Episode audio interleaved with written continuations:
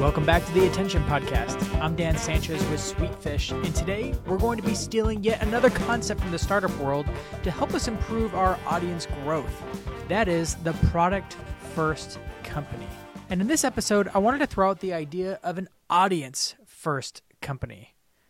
To start, let's quickly recap, though, what it means to be a product first company. It's a reaction to the sales driven company, which has been most companies throughout history, right? Every company wants to make money. Every company uh, needs to have some revenue going. So they look to sales and they've looked to marketing, working together to drive new users, to drive new sales of new product, new acquisition. But the product first company emphasized instead the product over the sale. Let's make the product so good, they said, that it will market itself. It optimizes for product usage and engagement. And it makes sense. Because if you're getting new sales all the time, but people try your service or product or SaaS or whatever it is and try it and say, eh, it's okay, they're probably going to move on. They'll probably forget about you and they'll probably never buy again, even for just a C plus experience. So the product first movement has been fantastic because it's because it says let's make something remarkable so that not only do we retain our users longer, making more money, but those users are more likely to become raving fans, sharing the product, making it so much easier to grow. Now, naturally, the freemium SaaS model has been the pioneer of this movement. We think of a few examples like MailChimp, who have who were early to adopt like making it easy to send out an email newsletter and then putting in little kinds of little delightful things in it that just made it fun to use. Because before, and I don't know if you can remember this, like making an HTML email was a freaking pain. Mailchimp made it easy, and they made all kinds of little illustration and copy th- copywriting decisions in the product to just make it fun. So not only did it become hard, but it actually became easy and fun to use, and that was a big reason why Mailchimp was able to grow. Uh, a less used option is a college by the name of Western Governors University. And the reason why I know about it was because I'm an alumni of the college. They spend hardly any money on marketing because all their marketing comes from the alumni, like I'm talking about it right now. And it's because they focused on building an awesome product they focused on building something people would want to talk about. And the thing that WGU does better than anybody else is creating a competency based program, which means essentially if you know the material, you can essentially test through or c- quickly jump to the papers that you need to write in order to test out of every class.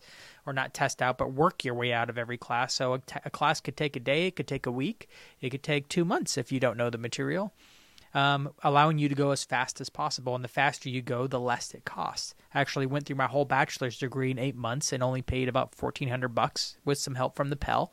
But you hear things like that, and you're like, "Oh crap." I paid 50 grand. So when you share this with other people, all of a sudden the value proposition just starts to look really good, right? And that's a product driven model. It's a great thing. But today I want to explore a different concept one we can take from this awesome model of pr- being a product driven first company and question if there's maybe a better model I like to call an audience first company. Now, I think there's room for both to play. I think you can have a product driven company, and I think you can actually also have an audience driven company. Let's look at some of the comparisons I'll make in order to make the case. One thing I've noticed with product first companies is they tend to get out of the building a little bit too late. There's a lot of product first companies out there that we never hear about. We only hear the success stories of the Dropboxes and the MailChimps. But there's a lot of product first companies that never make it because they focused all in on the product and they never actually talked to the end user until it was too late. They invested too much of their time, their energy, potentially lots of VC funds and or if they did get out there and finally got a little something going they never talked to the audience enough. So they never really developed an intimacy and a really strong understanding of what their target audience like what their life is like what they think what they feel what keeps them up at night what they wish could be what they haven't even considered that would excite them because they don't spend enough time with the people. Now an audience first company is focused primarily on the people because the whole goal is not to sell them something, but just to capture their attention. And the only way you're going to capture their attention is by having a deep understanding of what they think and what they feel and what they want out of life or is specifically in the, the little corner of life that you're trying to capture their attention in, maybe related to uh, their career, maybe related to their job, maybe related to their finances, maybe related to their nutrition, whatever it is. You want to intimately understand how they think about that area of their life. With an audience first company, in building an audience before you even build the product, the go to market is actually remarkably faster, right? Because if you have an audience, you can build rapid feedback into testing your product because you have thousands of people, maybe more, tens of thousands, over a hundred thousand people who are willing to give you feedback on any product idea you come up with. And it's built in marketing. An audience focused company doesn't have to beg for attention from publications. The publications comes to you. There's a reason why you're attracting an audience. And if you're attracting a crowd, usually the media entities in the industry are curious to see what you got going on. So, one of the things I learned from Chris Walker this last year is he's growing an audience. He's forget PR will comes to you. If you have an owned media entity, if you have attention, the media will come to you and they will publish your story. Another thing is an audience first company only has to pay for advertising when the price is right because they don't depend on advertising. They're not addicted to Facebook ads or Google ads or whatever the paid media of the day is. They don't have to pay for it. They already have it. Now, I don't I'm not saying paid media is bad. Paid media is fantastic. It's a great way to grow an audience. But you're not dependent on it if you already have your own audience. And I think my favorite part about an audience first company is that it's not dependent on the product. What company can say that? What company can say, look, we don't need this product. We have this massive audience and we can just launch a new product?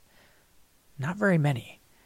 But that is something that is more valuable than even a, like a solid product going forward because if you have a lot of attention, you can come up with new products until you find one that really hits.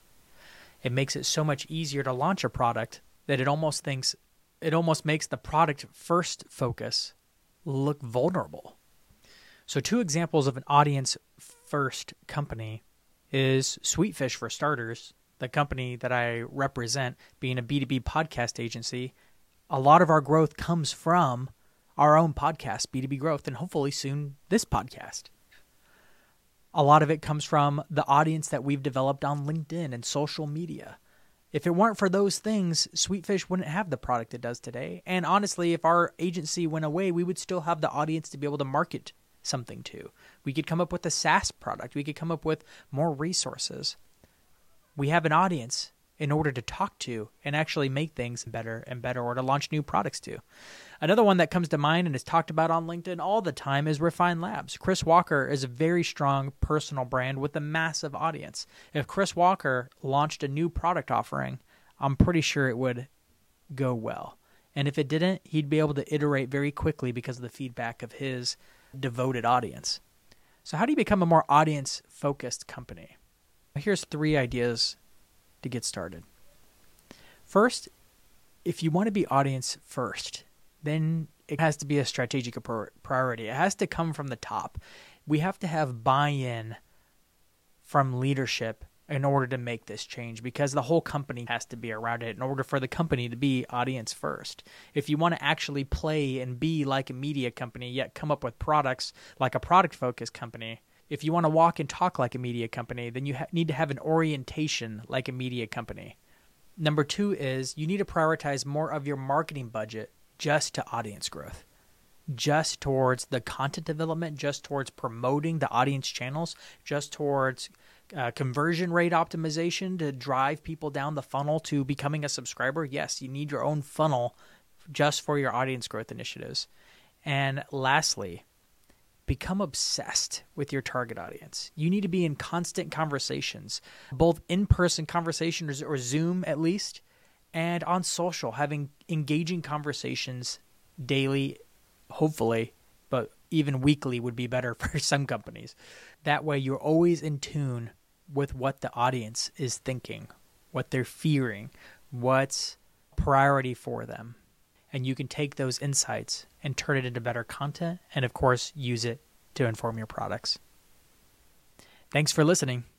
Since you've made it this far, I'd like to ask for one favor. If you could please just leave a rating for the show, whether it's on Apple or Spotify, which now has ratings, praise God. Every single rating helps.